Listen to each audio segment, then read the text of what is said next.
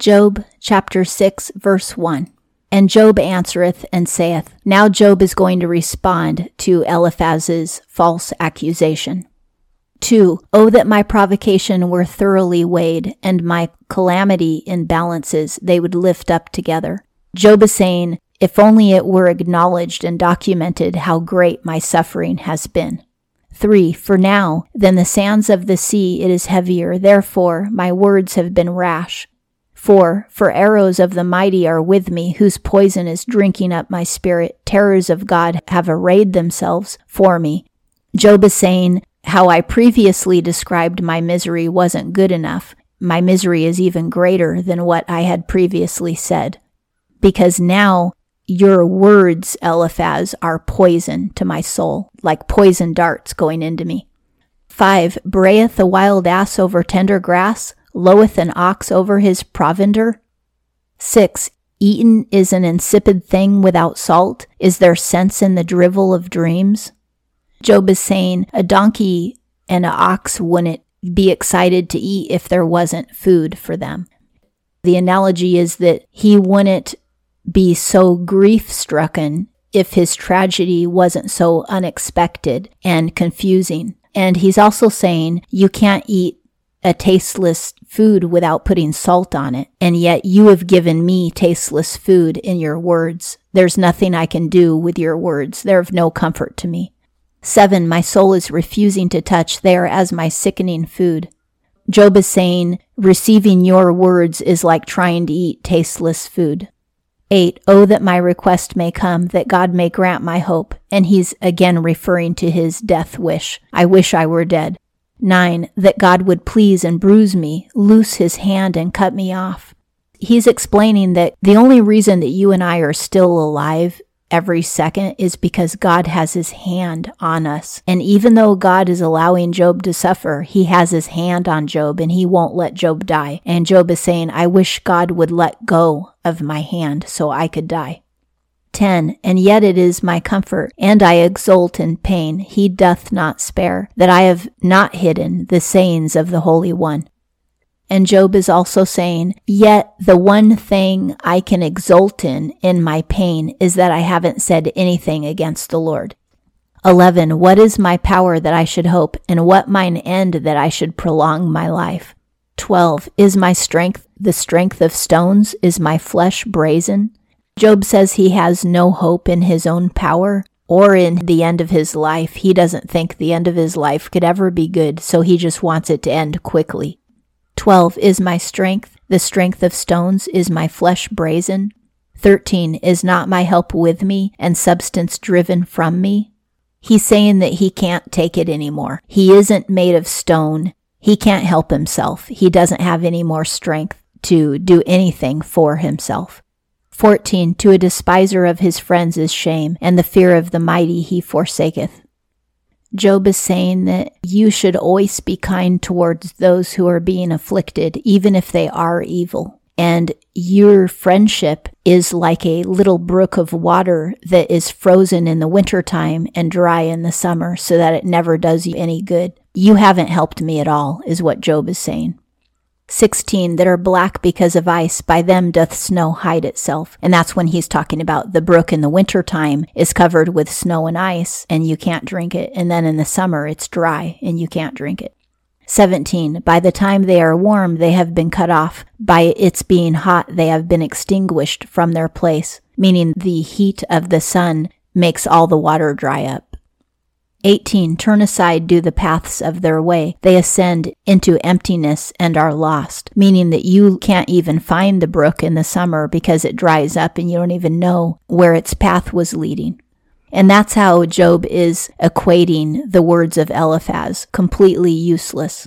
19. Passengers of Tema looked expectantly. Travelers of Sheba hoped for them. Job is saying, that people who are traveling look for the brook, but they can't find it. And I, who am traveling in my journey of pain, have looked for comfort in your words, and I couldn't find it.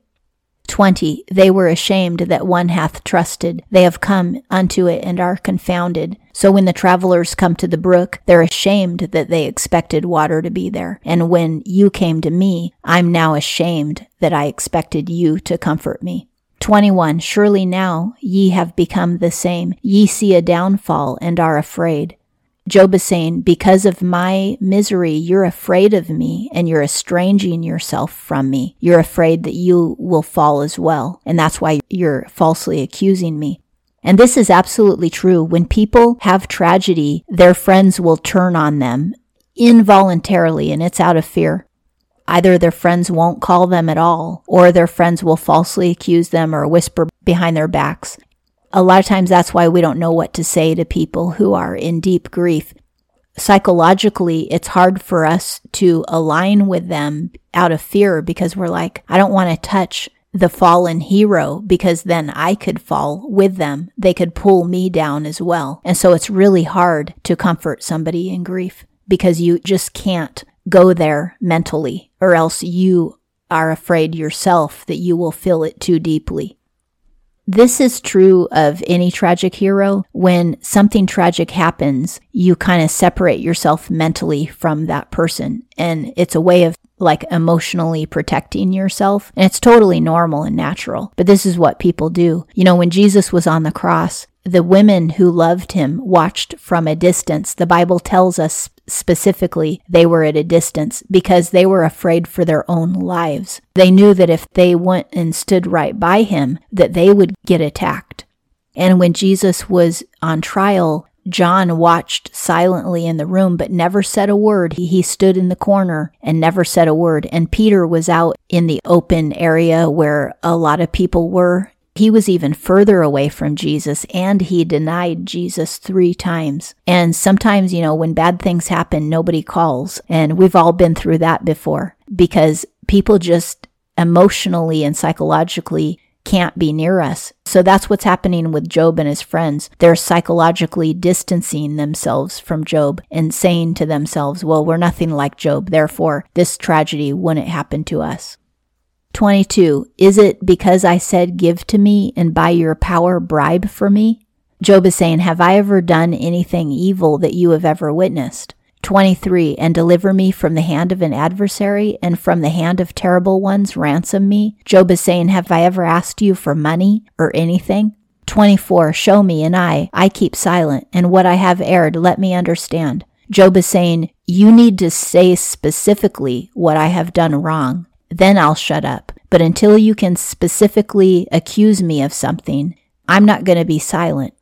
Now Job is calling Eliphaz out and saying, You told me I'm a sinner, then name one sin that you know of. 25. How powerful have been upright sayings, and what doth reproof from you reprove? Job is saying, You've rebuked me, but what are you rebuking me about? 26. For reproof, do you reckon words? And for wind, sayings of the desperate. Job is saying, All you have heard is me wishing that I were dead. Is that my crime? All you've heard is my desperate statements. 27. Anger on the fatherless ye cause to fall and are strange to your friend. Job is saying, You're acting like you don't even know me. And you're being angry with me as if you were angry with the fatherless meaning as if you were angry with somebody who was totally innocent. It's true. Eliphaz has known Job his whole life, most likely. And now Eliphaz is pretending that he knows that Job is evil. And he's always known Job to be good. So it's like Eliphaz is pretending he doesn't know Job. And Job is calling him out on it.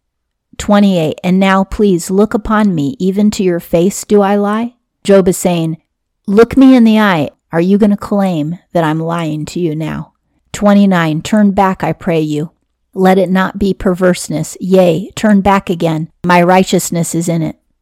Job is telling Eliphaz to reverse what he said. Look at me, and if you can't accuse me, then you need to acknowledge that I have been righteous. 30. Is there in my tongue perverseness? Discerneth not my palate desirable things? Have I ever said anything wrong? Job is really challenging Eliphaz to name his sin, which Eliphaz cannot do. And that concludes Job chapter 6. We're continuing a very long conversation, and it's going to continue throughout the book of Job, and eventually God will get in on this conversation.